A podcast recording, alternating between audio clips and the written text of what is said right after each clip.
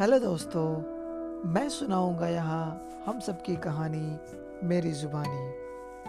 तो ये कहानी है एक आर्मी ऑफिसर की, जिनका नाम है मेजर डीपी सिंह, जो मौत से लड़कर बने थे मैराथन धावक। ये कहानी है 15 जुलाई 1999 की, भारत पाकिस्तान कारगिल युद्ध की। हिमालय के युद्ध क्षेत्र में महेंद्र देवेंद्र सिंह पाल दुश्मनों से लड़ते हुए बुरी तरह घायल हो चुके थे। एक तोप का गोला उनके नज़दीक आ फटा। जब उन्हें नजदीकी फौजी चिकित्सालय ले जाया गया, वहाँ पे डॉक्टरों ने उन्हें मृत घोषित कर दिया। लेकिन वो 25 साल का नौजवान सैनिक मरने को तैयार नहीं था। जब उन्हें नजदीकी मुर्दा घर ले जाया गया तो वहाँ एक अन्य चिकित्सक ने देखा, अभी उनकी साँसें चल रही थी। मोटार बम इतने नज़दीक फटने के बाद भी किसी भी सामान्य इंसान का बचना नामुमकिन होता है। लेकिन वीरेंद्र पाल सिंह कोई समान व्यक्ति नहीं थे। वो मौत से लड़ने को तैयार थे। लहू नोहान देवेंद्र सिंह ने उनकी अतड़िया खुली हुई थी। चिकित्सकों के पास कुछ अतड़िया काटने के अलावा कोई चारा नहीं था। उन्हें बचाने के लिए उनका एक पैर भी काटना पड़ा। लेकिन किसी भी कीमत पर मेजर मरने को तैयार नहीं थे। मेजर ने इस हादसे में न तो केवल अपना एक पैर खोया, बल्कि कई तरह से शारीरिक चोटों और समस्याओं में घिर चुके थे। उनके सुनने की क्षमता भी कम हो चुकी थी। उनके पेट का कई बार ऑपरेशन हुआ।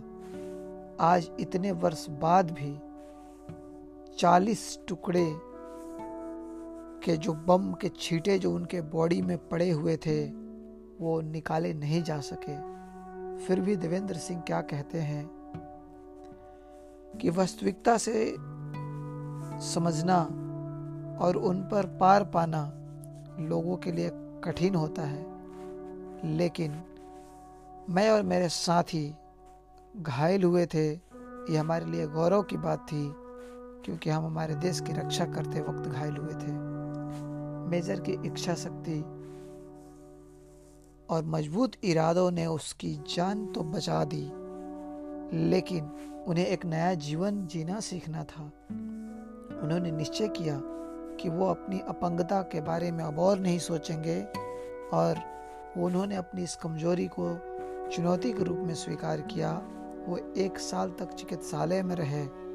किसी को भी विश्वास नहीं था कि वो अब अपने पैरों पर चल भी पाएँगे।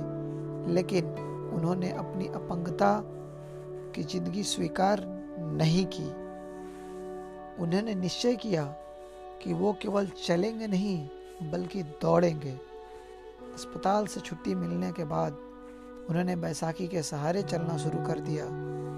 कुछ समय बाद उन्होंने कृत्रिम पैर लगाया लेकिन कृत्रिम पैरों के साथ चलना इतना आसान नहीं था। देवेंद्र को हर दिन भयानक दर्द सहना पड़ता था। कई बार वो चलते चलते ज़मीन पर गिर जाते थे, लेकिन जब वो खड़े हुए तो एक नए भरोसे के साथ, एक नए जुनून के साथ खड़े हुए, एक उत्साह के साथ खड़े हुए, उन्होंने कभी हार नहीं मानी। देवेंद्र हर रोज तीन बजे उठ जाते थे, अपनी प्रैक्टिस शुरू कर देते थे।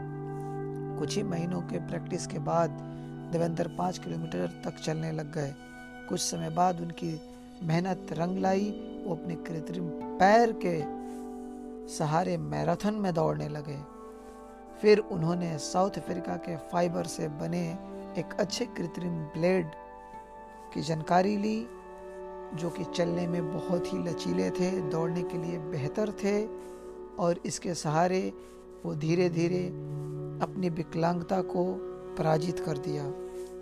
सत्रह वर्ष बाद आज देवेंद्र भारत के एक सफल ब्लेड रनर हैं।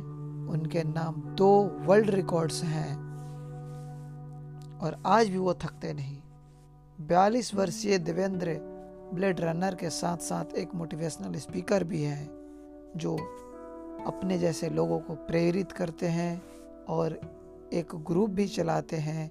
जिस ग्रुप का नाम है द चैलेंजिंग वन। और देवेंद्र कहते हैं कि मुझ जैसे फिजिकली चैलेंज लोगों को कमज़ोर या विकलांग कहकर संबोधित किया जाता है, लेकिन मुझे लगता है कि हम चैलेंजर्स हैं, हम किसी को भी चैलेंज कर सकते हैं।